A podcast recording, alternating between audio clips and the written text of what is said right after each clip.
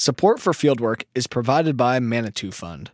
Hey everyone, Zach Johnson here. We hope everyone's staying healthy during this coronavirus outbreak, and we wanted to let you know that we recorded this episode well before things started to go haywire.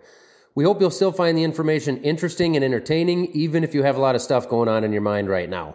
Also, we're thinking about doing an episode sometime soon on how this pandemic may affect the ag world. If you have particular questions about that, please shoot us a note on Twitter at Fieldwork Talk or on our voicemail at 651 228 4810.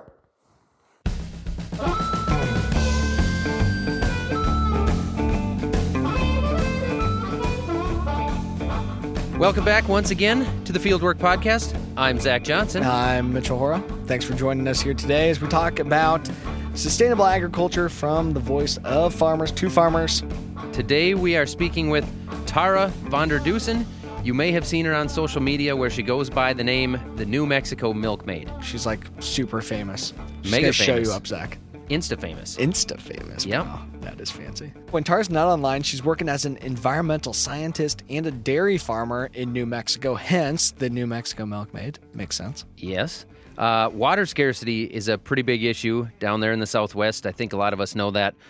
That's the reason I was really excited to talk to her. And I know uh, dairy farmers have been getting pretty creative to try to keep their businesses sustainable and deal with the water issues that they face, which a lot of the time is completely different than the issues we face up here in the Midwest. Totally. And so it's really interesting for me as we talk with Tara here on that difference between the northern US versus southwest US, but also Tara's view on the global view of sustainability. I think is really interesting and uh, excited to jump right in to our conversation here with her.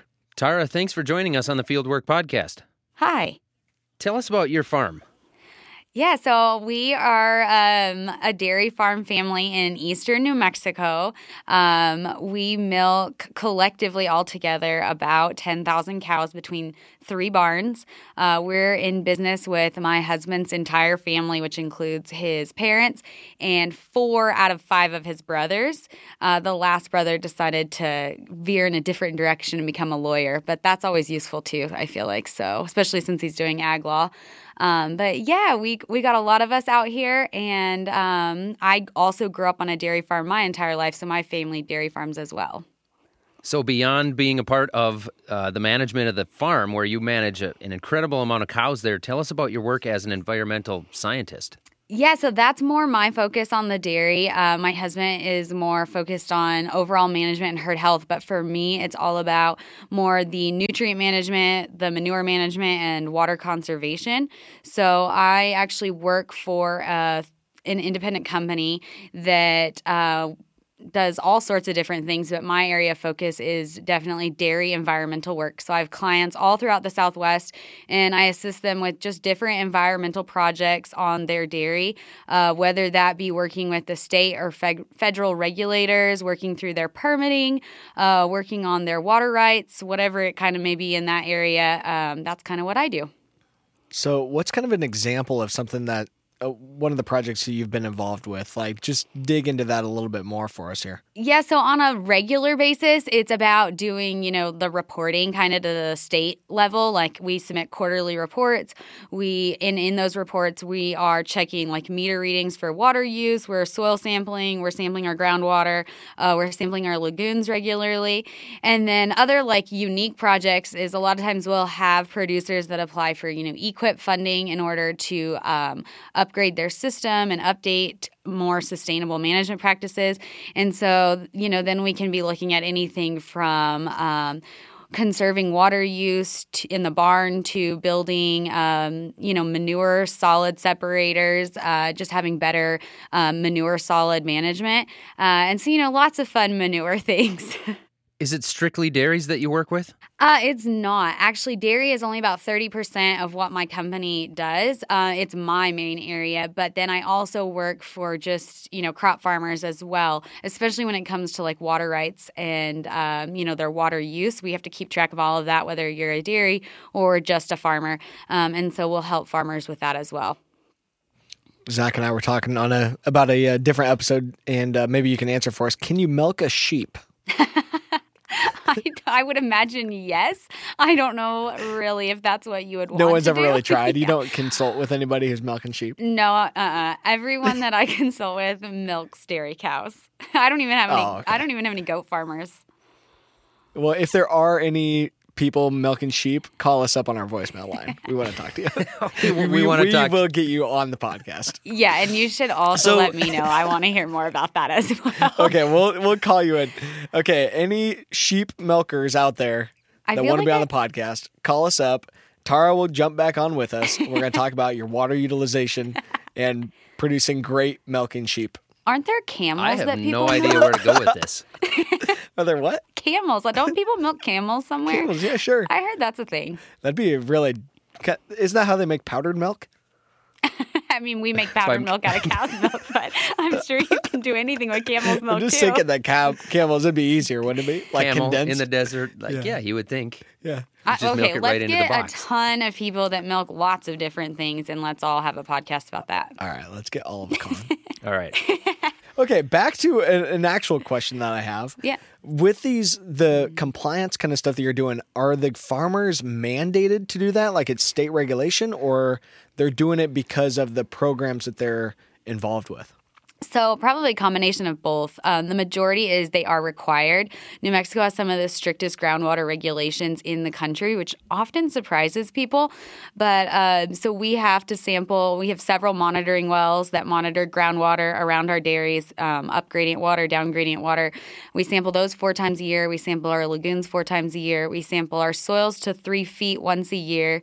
And then we report on that uh, quarterly, and then you know nutrient management plans have to be updated, and then beyond that, then there's uh, you know additional projects, uh, especially if you know your lagoon system isn't working exactly how you want it, or if it's building up with solids, then that would be like something additional that you might want to look into and um, see what kind of you know assistance might be out there to um, make those changes on your farm.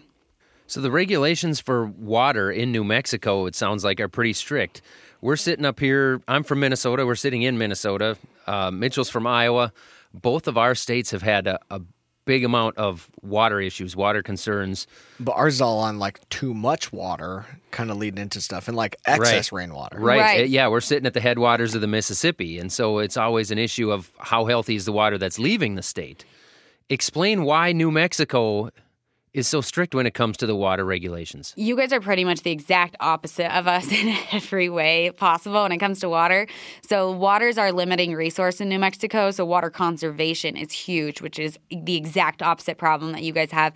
Um, none of my guys have like tile drains or anything like that. That is definitely, you know, more your guys' area. So, ours is definitely about finding like drought resistant crops, anything that can use less water. Um, we're permitted on exactly how much water we use in our milking parlors. So getting that number as low as possible per cow is really important. You have to stay under a permitted amount. And then um, as far as water quality, you guys obviously have more of a concern with surface water. Well, we are out in the desert, high plains, and we don't have no any surface water. Uh, Yeah. Some parts of our state do. You know, the Rio Grande has some uh, surface water concerns, but out in eastern New Mexico, groundwater is our issue.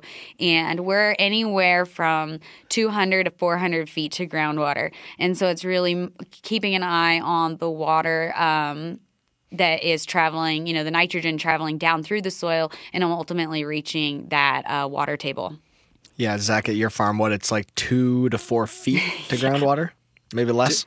No, we're, we're pretty low, actually. To no, if you dig a hole a couple foot deep, it's going to be full of water the next day. There's no way. It depends on the current rains. You'd have to be in a wet spell. Probably not as deep as around you. Certainly not as deep as in New Mexico. Right. Yeah, no, 400 400 feet. feet You'd be would out be an digging awful, for a long time. yeah, a long way to dig.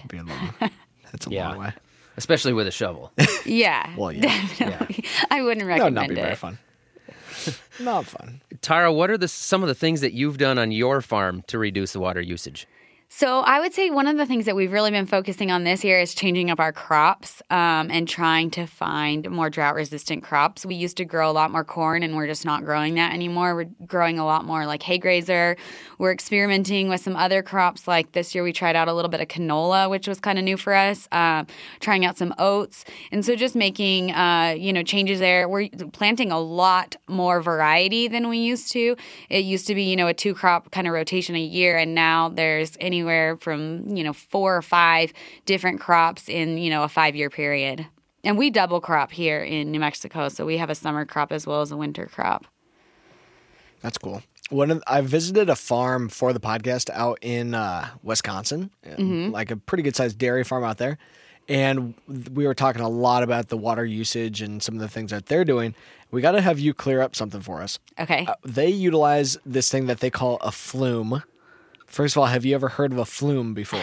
no, I haven't. That sounds like some Midwest that's- talk. Yes, made up word. Made up Wisconsin word. right now. Okay, so It's a floor these- drain.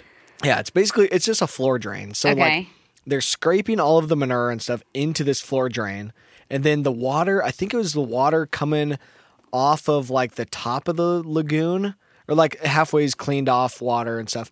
That they then pressurize and like rush the water back through the floor drain, uh-huh. and it cleans out all of that manure that they scraped into there.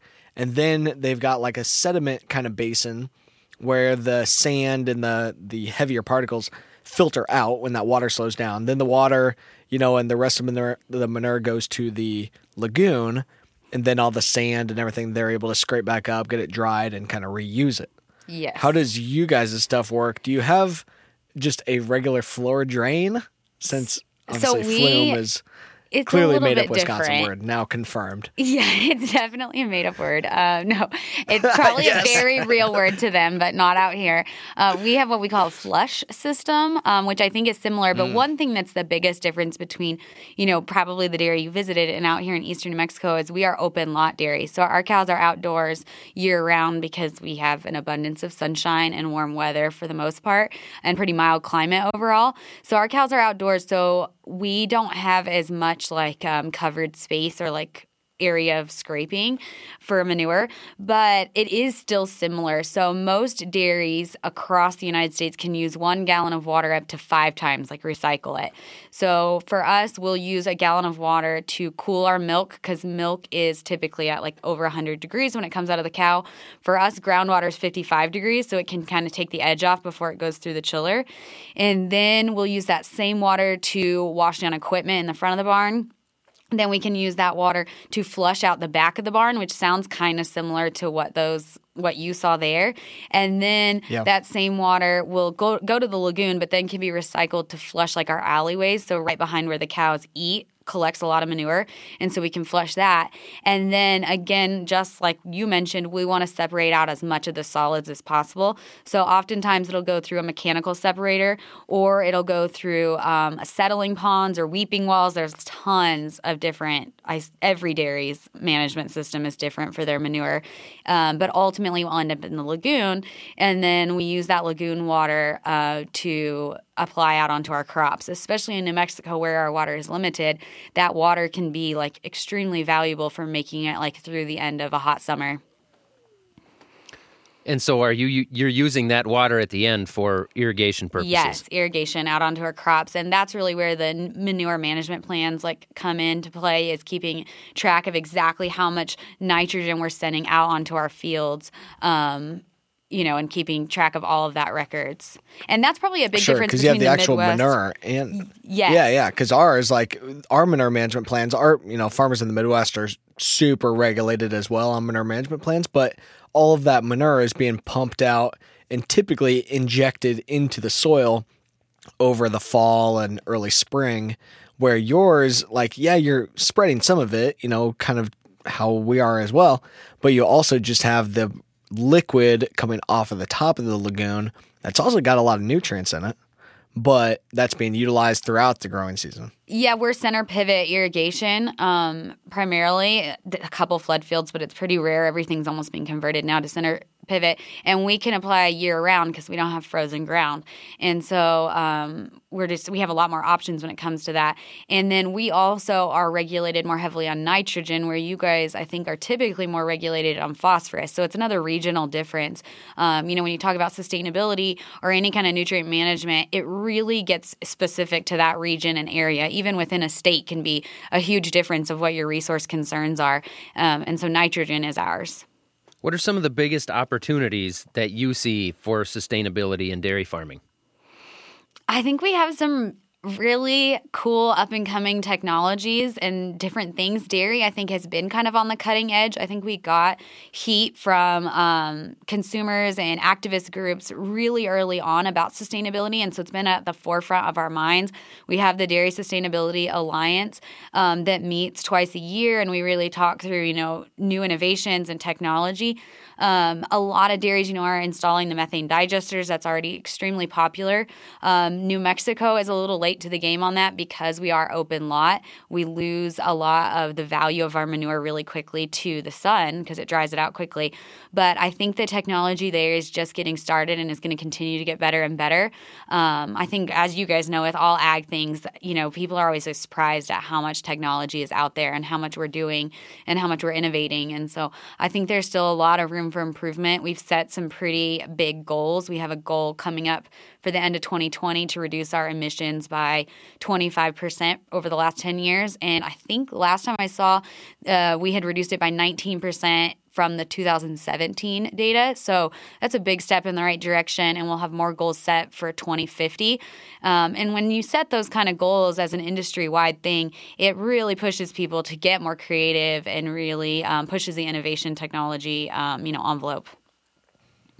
So as you're documenting and, and showing all this kind of stuff, we've got to switch to uh, your I don't know if it's an alter ego, but your uh, your online profile. I'm sitting across from the Minnesota millennial farmer. You are the New Mexico milkmaid. Yes. Tell us about how all that came about and uh, what has that journey been like? And obviously now you're just killing it online. And congrats for all the success there too.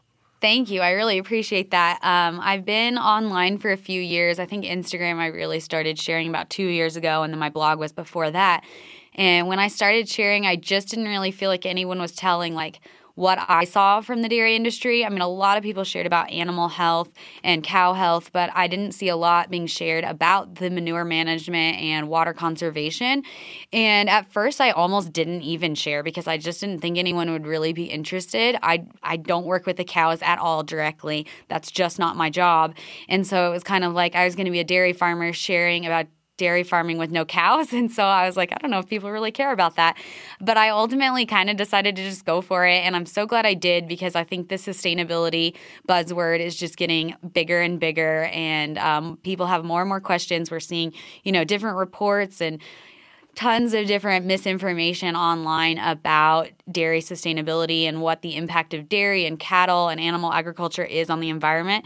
And so I love being able to share with people some of the facts and the truths and and just sharing with them our day-to-day lives of like how we're regulated and what we have to keep track of. And um, I think a lot of people think that dairies aren't regulated when it comes to environmental practices. And so it's kind of fun to be able to set the record straight there and show them exactly what we're doing and how we're doing it.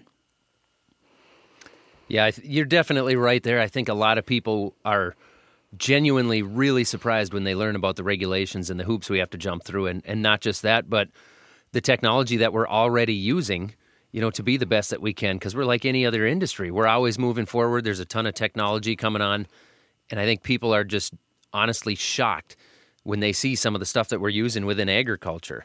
So I commend you for that. I mean, Thank obviously, you. that's important. You know, I'm active online, but I, I can't advocate for the dairy industry. No. I mean, I, I we need people from every space within Mm-hmm. agriculture to talk about what's really going on. 100%. I completely Because if I want to learn about dairy farming, I want to listen to a dairy farmer talk about it. Yep. Right? Uh, yeah, and I think people So- have this misconception that like it's like saturated with those of us from agriculture like sharing online and it's like we're only 2% of the population. We can't possibly be saturating the online conversation. Like everyone has their unique story to tell.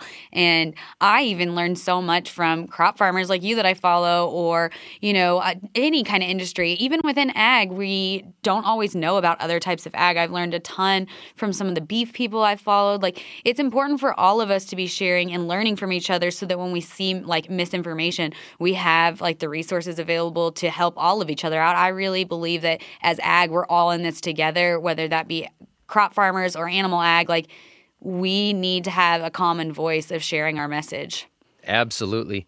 Do you have any specific guidelines or tips or uh, any specific ways that you think about approaching that when you talk to the public about sustainability? You know, I think I it's easy to get like kind of lost in the weeds of things, um, especially when you're talking about something complicated, as with anything in ag, whether that's dairy sustainability or other things. And so I think I always try to just relate it to things that they understand um, and make. I think that one of the important things for farmers to do is make connection with connections with their followers beyond just farming. Like for me, that's probably sharing the most about like my daughters and being a mom and connecting with them there and being like explaining that I have the same concerns as every other mom who's out there buying groceries. Like, is this healthy? Is it good for the planet? Is it, you know, what went into making this? And so connecting with consumers there and then being able to explain things in a way that they understand. I think for dairy farming, a lot of people still think of a, a dairy barn as it was in like the 1945s, you know, like a red barn, um, milking a few cows. And so I always talk about how to, for us to catch them up to 2020 is quite a leap sometimes. And so kind of taking them through the process uh, of why we're doing things, how we're doing things, and why it matters. You know, I think those are important steps that we have to take to get them to get consumers to understand what we're doing. Yeah, I, I completely agree with you there. I think one of the one of the big things that I always try to remember is that you know we don't always have to talk to consumers about farming. It doesn't always have to be about farming, but like you mentioned, you're a mom and you want to show people that you have the same concerns about that food as everybody else. I mean, you know, I want clean water as well. I want healthy soil as well. I want safe food too right? So, uh, I mean, exactly. we're all human. We're all in this together. I agree. So, uh, uh, wanted to ask on, you know, as we're adopting more of this stuff, it's not all rainbows and butterflies. And on the Fieldwork podcast, we want to talk about there's some challenges to this as well. What do you think some of those major challenges are that farmers have to overcome as we are trying to do things more sustainable? Yeah. So, I mean, I think anytime you implement something new, there's always the fear of uh, is this going to be sustainable long term? Like the word sustainable can mean so many different things to people, but to me, it has to be economically feasible. It has to have a lifespan that's going to make it worth it, um, as well as the economic impacts of it. And so, I know, like, from a, a nutrient management, lagoon management standpoint, um, back in the 90s, like our state came out with a bunch of stuff. This was what they wanted farmers to do, like a list of upgrades they needed to make. And these upgrades cost hundreds of thousands of dollars. And 10 years later, maybe not even that long, sometimes five years when their new permit would come out, it would be like, oh, wait, we actually learned from our mistakes there, and now we need you to do this, this, and this.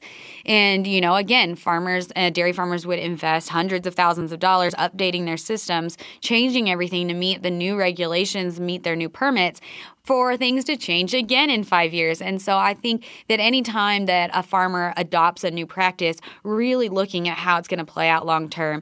And I think the same things, you know, with the methane digesters is okay, well, right now there's a lot of tax breaks, there's a lot of incentive for renewable um, energies.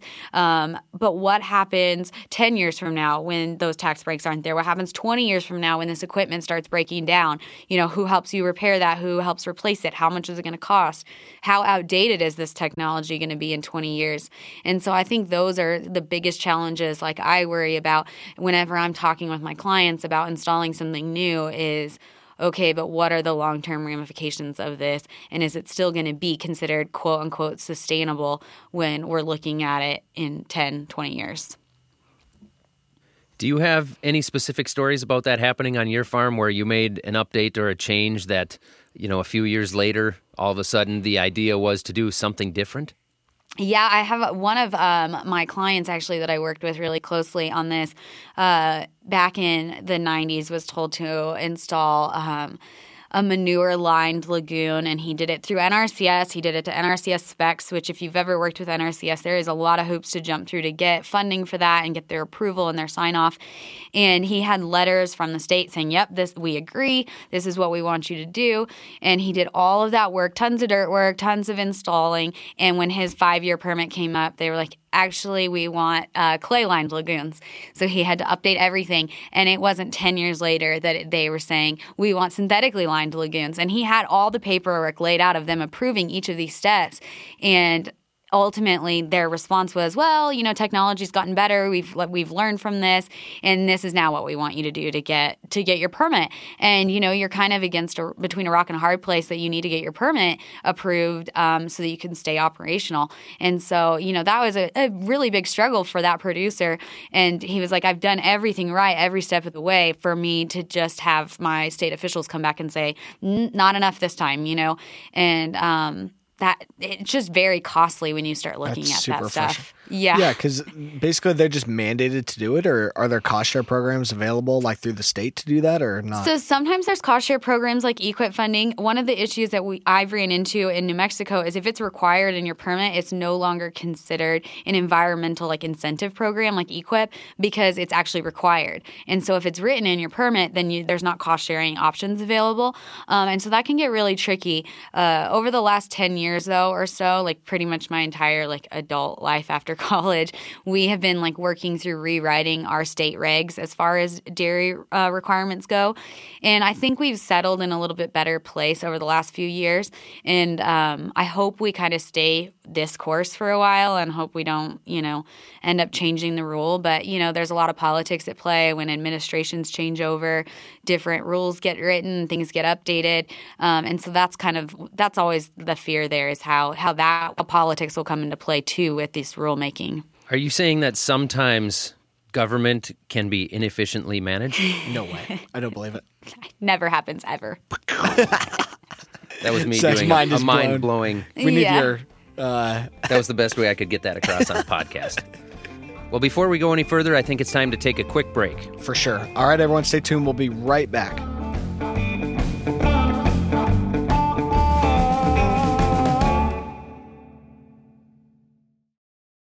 Welcome back to the Fieldwork Podcast. I'm Zach Johnson. I'm Mitchell Hora. We're continuing our conversation with dairy farmer and environmental scientist Tara Vander Dussen. I'm going to shift gears a little bit on you here, Tara. Okay. Um, you got to go to the UN's Food and Ag Organization, or the FAO meeting in Rome.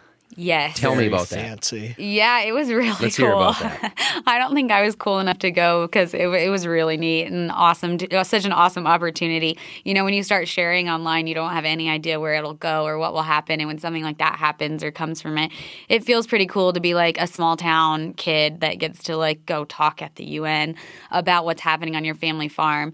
Um, but I think that's like the a magical world of social media and just being online and being willing to like tell about your farm is you know cool opportunities happen.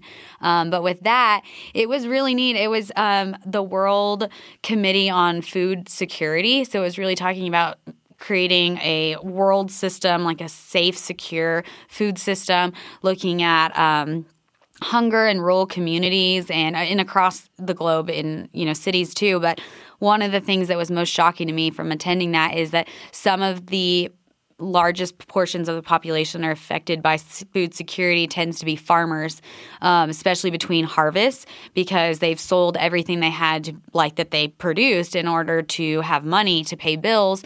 And so then they ultimately don't have enough food to feed their own families between harvest. And I, that for me just like was unbelievably eye-opening um, on the fact that the people producing our food in you know different countries are the ones the most impacted by food insecurity What did you think like the biggest takeaway was for the actual, you know, UN people as you were telling your story? What was So, like their big aha moment? I think the UN tends, uh, and this is speaking super broadly, but I think that they often are not listening to farmers and not getting feedback from farmers. Um, and I think that they then are creating like regulations and rules that are going to impact so many people and so many farmers and they don't actually have the basic understanding of how things are going to work and i mean that's i think with any government organization, but especially on the UN on such a large scale, that farming is so specific to each region that how can you make such a broad statement, you know? And then I also think there's this idea, and this was something I talked with a lot of. Um, farmers from African countries that they a lot of times the UN wants them to stay like true to their roots, true to their heritage and their culture. And a lot of farmers feel like they're being held back from using new technologies and innovation that we get to use like here in the United States or in uh, the European Union because there's this idea that they should be sticking to their traditional like roots of farming. And I think that's like extremely backwards. Like I think that they should be given every opportunity and every technology that farmers in developed countries receive. Um, and so I think that that's something that we have to overcome. And with the UN, there's this idea that the big farming is bad farming, and um, and th- that again is a common misconception. And so I think changing the minds of uh, the UN ambassadors and uh, you know just the different people that attend that meeting is going to be an extremely large undertaking, but um, the private sector, that's who I attended with. It was from all different walks of agriculture. And when they started the private sector, I think they had about 45 people. And now, several years in, we had the largest turnout of over 250 people uh, farmers, uh, industry, allied industry. They were all there to help, you know, better share our message and our story. You mentioned about, uh, you know, some of the African farmers talking about how they feel like they're being held back. I've said that for years that agriculture is in such a bizarre place where essentially the consumers are asking us to step back in time, yeah. To backtrack. get rid of some of the latest and greatest technology and do things the way that we used to mm-hmm. because they have this romanticized vision of what agriculture is supposed to be, right? like famine. Totally. Would you ever ask would you ever ask the airline industry or the tech industry to go backwards 50 years in time? It- It's just it's a strange I don't understand it. I just spoke on that exact topic a while back, and the way I put it to people was that yeah, there's this romanticized idea of the old way of farming, the old red barn, this wooden stool, the you know the farmer in overalls. Not that there's anything wrong with any of those things, but that is I had a picture of my grandfather who looked exactly like that, an exact barn like that. And it was from 1945. And it's like, why on earth would we still be farming like that? And there's this idea i think that that was just like the good old days and that things were so great. And i like to remind people about the dust bowl like those farming practices got us into the dust bowl and that thanks to technology and innovation we have learned from the farmers that have come before us we've taken you know their mistakes and learned on them and grown from them and we're in a better place now. I mean, for dairy, cow care has never been better. I have a vet that comes and checks my cows once a week. I have a nutritionist that plans all of their diets depending on what stage of life they're in. I mean, my cows go to a doctor and see a nutritionist more than any child in America, I'd almost bet, like on average. Um, and I, I don't think people, they, they still are so skeptical of this whole idea of modern farming. I love the, like the whole mantra of like a factory farm, and I would say I would love to see a factory farm. I think it'd be so cool. Like if that was a real thing, I would love to go see one. Well, I and know on our big corporate evil industrial factory farm, like I live there. It's Yeah. my dad and myself. Yeah, yeah. Right? My kids Yeah. ride their Well, bicycles you're around super the yard. evil though, Zach. So we I are tell. evil. I mean that part is true. but- Same for me. I'm Tara, be- 200 steps to my milking barn, and somehow I'm like would be considered a factory farm. And I'm also like, what was so bad about factories? Weren't they like at some point in time great places to work, efficient, like produced great cars? Like I'm, I'm like, when did I don't know the whole that whole factory farming thing? I'm like, there's so many issues The whole with deal that for about me. like the American consumer spending like the lowest percentage of their dollar on food of like anywhere in the world, like it's a pretty awesome deal, and it's, It's a because pretty good gig, We're um, as American farmers, we're the best in the world at producing the things that we do effectively, efficiently, yeah. and uh, in a manner that keeps it available and cheap for Right. everybody. Right. So before, I, I don't want to get too wound up on this Oh, because yeah, I'm we're getting, getting- pretty riled I know up. we're here. getting riled up. Sorry. So I've got a That's very good. We important like to question. get riled up. I, I've been waiting on this question for a few minutes. It's very important. Tara, when you were over in Rome, yes. did you have to fight the urge with everything you did to, to not just turn around and say, well, you know, when in Rome? No, I was literally thinking that the entire time. I was like, how are we going to get that in? I would say that a hundred times Oh, a day if I was over there. I think I did. I think I said that so much. Um, but Totally what did. was better is that, like, I was there with a couple Americans, and then I was there with people, you know, from all over the world, and we would go to a restaurant, and we, uh, classic Americans, we would get there and be like, "Can we add this to the meal and remove this? And can you add like a side of this?" And like all the Europeans were just dying. They were like. You Americans think you know the food better, like than the chef that's preparing it, and I, I feel like there were so many jokes, and it all went back to like, well, when in Rome, like we'll order what we want. it was it was terrible. That's awesome. No, that is super cool. And and like I said, just important that people are seeing what's going on because all these farmers like Zach are just keeping to themselves and just don't want to share. Yeah. That's right. Yes, we Well- keep secrets. And I think that for the Rome thing, what was kind of crazy to me as well is the part that farmers play in the food security. Obviously, they're going to play a role, but like when a famine happens, you know, we in the developed nations want to like donate food, donate money, help them out. And one of the issues with that that was kind of crazy is that if you're given free food because it's in the famine, the farmers value of their product is worth zero because you could go mm-hmm. and get food for free. And so I thought it was really interesting about how instead of like donating food, they work with farmers to buy their product and then donate that food. So the farmers still have a market for their product and people are still getting food at an extremely low cost. Because if you just give food away for free and then the farmer isn't sustainable economically anymore, then you're going to continue the famine for even more. even longer. And like just that whole, I mean, there was just so many complexities that I'd never thought of, um, of how it all kind of comes into play and how the farmer's really at the heart of it. Yeah, no, that's huge. I think I heard you talk about that one time, and and um, that is a really good thing to think about. I think too that you know we want to help out people, but we need to we need to help them to be sustainable and sustain themselves on their own, so they Yep. can learn and be able to overcome these issues on their own as we go forward, and we can worry about our own problems. Yeah. Got to teach a man to fish. Teach a man to fish. Yeah. Yeah, especially with farming. I mean, helping them out there, you know. huge. I saw like the same thing in my stuff down in like southern Africa too, where they like my understanding was in a lot of these areas, like if you're not leaned over when you're working, then you're like not working hard enough. So like they wouldn't even get like full scale like hose and like shovels and stuff. It'd be like a shorter stature tool to make sure that your back was bent while you're working. Like that was a like a symbol that like you were actually working hard. That's crazy. That your back was bent. That's just a part of the culture there. Yeah, I guess, You don't like- want people to see you standing up straight. yeah. well, like when you're working in the fields. yeah, Wow. The like you, that you had to be like hunched over whatever the whole time. that's, That's so very crazy. weird. yeah. It's terrible. But just like the whole point being, like, hey, we have technology here. We can feed a lot more people. And I think those technologies are coming about.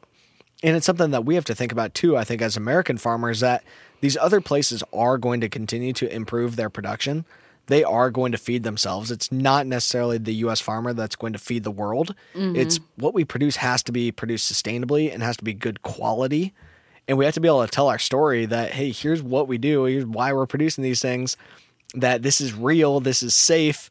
We haven't even got into alternative milk kind of stuff, and I know Tara that that'll get you all kinds of revved up too. I've seen some of your stuff, some of your uh, stance on that, but uh, but just to be able to tell that story and show, hey, we we have to be more sustainable. We need to be a good example, I think, for other farmers around the world. Absolutely. And I think we need to be good example consumers as well, all collectively, in not purchasing pro- like making sure that we purchase products that push us in the right direction lead us in the right direction with technology. You know if a, if a consumer won't buy something because of the technology used to produce it you know it not only affects the american farmer but ultimately that's going to trickle to the whole world. And because i do think a lot of times we lead the way. And so making sure we're conscientious consumers as well and buying products that are you know going to move us all in the right direction. Um, looking to the future, Tara, what do you see coming down the pipeline for dairy farming as far as sustainability goes? What do you think some of the new practices are that you guys are going to look towards implementing on your farm as you go forward? So, something we've been kind of looking into over the last few months is um, I mentioned the digesters, the methane digesters earlier, which are old technology in a lot of places, but in New Mexico, it is just still not been a feasible uh, technology for us. And so, we've been looking at some new research, um, some new innovations in that space. And so, I'm really hopeful and excited that one day in the near future, we will have a methane digester and be, you know, using our manure to power our farms, power our homes. Um, and just be able to produce, you know, natural gas from that. And because the main thing there is more so that you guys have so much more open areas, Yes. and the manure is not necessarily concentrated in like that's the big that's the big holdup. I'm assuming. Yes, and a lot of our manure is out in the open lots, which ends up being collected, you know, with you- it can end up with dirt and things in it, and then you'd have to have sand separation. Um, And a lot of our solid manure gets hauled off to local farmers uh, for them to use as fertilizer, and so it's just like a little bit, I feel like, different. Um, and then I think I don't know how far off this is for us. It's not something we're looking at, but I think the new technologies in the barn, as far as robotic milking, is extremely cool. I mean, Europe's been on you know the robotic milking for a lot longer than we have in the United States, but it's finally taking off in the United States, and I'm super excited and hopeful um, for where that will go. As you're looking at utilizing like robotic milking systems or other milking systems, how does that tie into like your view of sustainability there? Obviously, that's tying into economic sustainability, but you know, dig into that a little bit more and like what's your current solution and labor needed um, to milk ten thousand cows? What twice a day at least? Yeah, we milk twice a day. Um, yes, we do have um, a, a large labor um, force on our dairy. We have been fairly lucky, I think, uh, as far as having a lot of employees that have been with us a long time. We have some employees that have been with us, you know, 30 years or more, um, which is always really cool and just you know, it, it just makes things run smoother on your dairy. Um, but I do think robotic milking will help with labor shortages that people are seeing. Um, I think that people, you know, in the Midwest are already kind of seeing that the, those robotic milkers are helping with that. But from a sustainability side of things, you know, I think it could just make things more efficient um, and as you mentioned economically, uh, you know that those all play into the sustainability um, you know, it takes all those things working together, I guess, to make something sustainable. Um, I think there could be, you know, opportunities for robotic milkers, you know, maybe in water conservation. Um, using less water in the barn is always, you know, a good thing. Um, and so I don't, I think that there's there's lots of opportunity there. And I also think sustainability doesn't always have to be big technology. You know, we've talked about some big technology, but you know, when I go to my clients with ideas for water saving, it can't always be like a half a million dollar project or a hundred thousand dollar project. Sometimes it has to be just small changes that we make in the barn, and uh, some of those small changes can just include, you know, like a simple nozzle on your hose so that the hose isn't running all the time or timers on your hoses so they only run for a certain amount of time it can help you reduce water use it can make your barn run more efficiently um, you know, there's so many things, less water pumping out of the ground, which can save on your costs, uh, electrical costs. And so it sustainability can be just small things that we implement on lots of farms that end up having a big impact. And I think that's what we've seen, you know, uh, over the last you know 75 years is lots of small changes that have amounted to having a huge impact environmentally. Like i think in the last 75 years we have reduced our carbon footprint um, of one gallon of milk by 66% uh, we're using 65% less water. Uh, you know our cows are producing less manure per gallon of milk um, you know tons of different things. And some of it can be from a barn management side and some of it can be you know from a feed side. Improving the quality of our feeds can go a long way with improving our uh, carbon footprint, um, improving genetics on our cows. I mean, genetics on cows, I think we have done a lot, and I think there's still a lot of room for improvement. And those genetics play a huge role in what our carbon footprint looks like. And so, even though it may not be like genetics i would bet wouldn't be what most consumers would think about when thinking about sustainability or carbon footprint but it's honestly one of the best ways that we can improve our farms and become more effective and more efficient while improving cow health Yeah, no, that's true. Like just getting all of that to work together and how it does have a real synergistic effect, I think is a really good way to kind of look at it. Um, and especially like you said, in the dairy industry, there's already been made been so much progress that's been made that uh, I think you guys are on a good track. One of the the big pushes up here in terms of sustainability is with cover crops. Mm-hmm. Is that something that's really being pushed in your area? It is. Um, I actually just went to a conference with my husband about like a regenerative agriculture conference, and it had been thought that a lot of times we didn't have enough water to really like get the cover crop, um, the water it needed to get started. Um, we, like I said, a lot of times double crop, so we do have a crop usually on our land um, year around, but there's still room for improving, like the the time between harvest and planting, and leaving more stubble um, in the ground from you know the cuttings.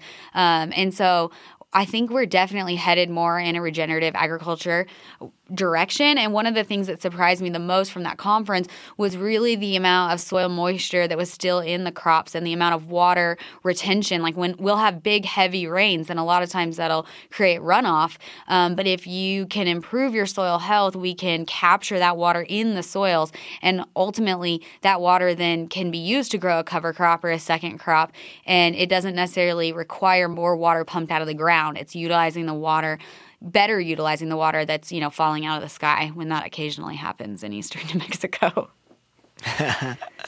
We've hit on some pretty good topics here.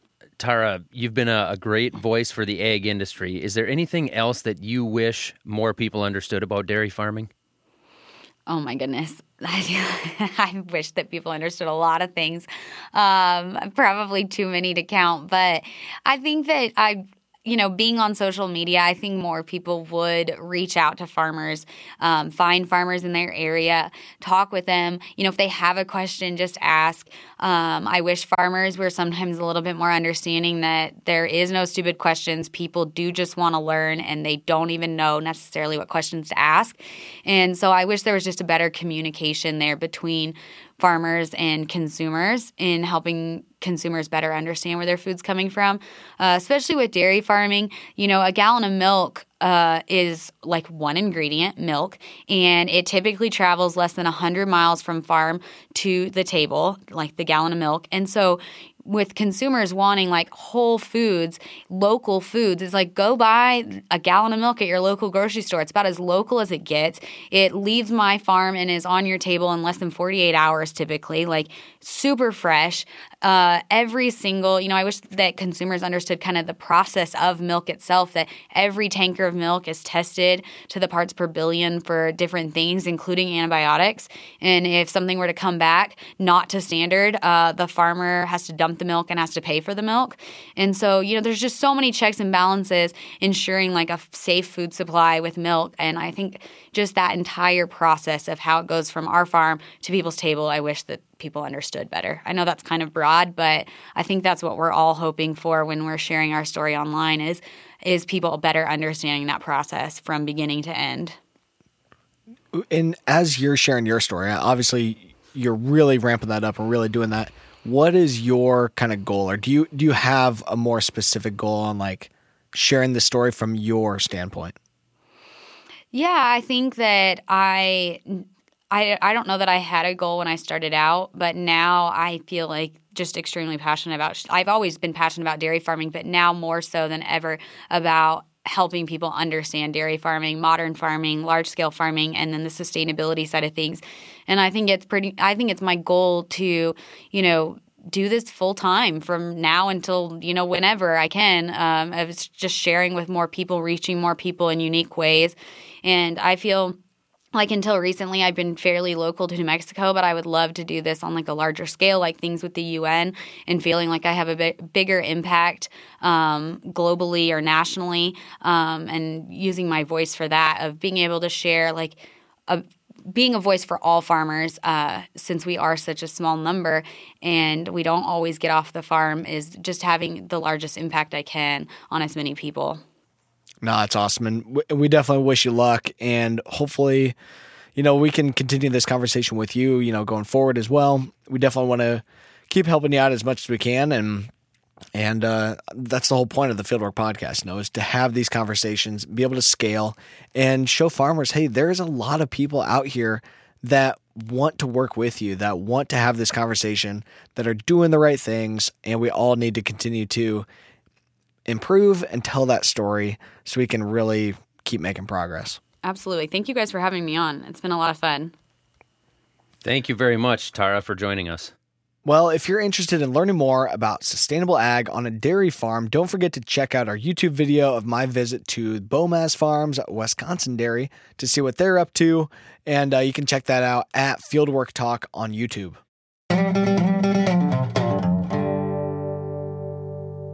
All right, it's that time now on the podcast here where we take your comments and questions.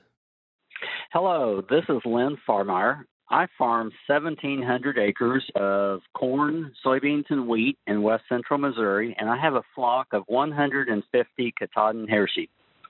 Uh, I started using cover crops probably 25, 30 years ago, I had some trouble, uh, quit. I kind of wish I would have pushed through the troubles. I would have been a lot further ahead than I am now. But um, anyway, it was kind of exciting this fall. We had a horrible time trying to sow cover crops with the late wet fall. But uh, this past weekend, I was looking at my wheat cover crops and um, realized that at 63 de- degrees, um, you know, on a second day of February, uh, I was still pushing carbon into the soil. So that's kind of a neat thing. No, that's awesome, Lynn. You know, that I really think there is a lot of opportunities to be able to get some cover crop in and and you're even further south than than Zach's farm and my farm, you know, that that situation is just different for every person. You know, that window of opportunity is really different for each farm, but especially in your situation too with with the sheep, that's a great opportunity to get not only some extra feed value out of that cover crop, protect that soil, um, but also even just a, a, place to keep those sheep out of the mud, even too, and keep those sheep on some some grass. So I think that's really awesome. And uh, yeah, the pumping carbon piece of this I think is going to be really interesting. It's something that we're going to talk a lot more about here in season two of the podcast. That pulling carbon out of the atmosphere and putting it down into the soil is something that a cover crop can really help us out to do and uh, utilize the sugar there to keep feeding those microbes in your soil. The main thing I heard there was 63 degrees in the beginning of February. That's where I want to fly to for vacation. There you go. Yeah. That's it for Fieldwork today. Thanks to all the people who helped make Fieldwork possible Annie Baxter, Amy Scotchless Cole, Claire Jones, Noah Boston, Kristen Schmidt, Eric Romani, and Lauren Humpert. Our theme song is written and performed by Johnny Vince Evans with help from Corey Schreppel. And our website is fieldworktalk.org. We're on Fieldwork Talk on YouTube, Twitter, Facebook, and Instagram. Everywhere. Everywhere. If you like the show, um, hit us up, uh, make a review, and we'd love to get a voicemail from you. Our voicemail lines are open. Leave us a comment or a question at 651 228 4810. That's 651 228 4810. Make sure you call in and nominate uh, Mitchell over here for being the second best podcast host on planet Earth.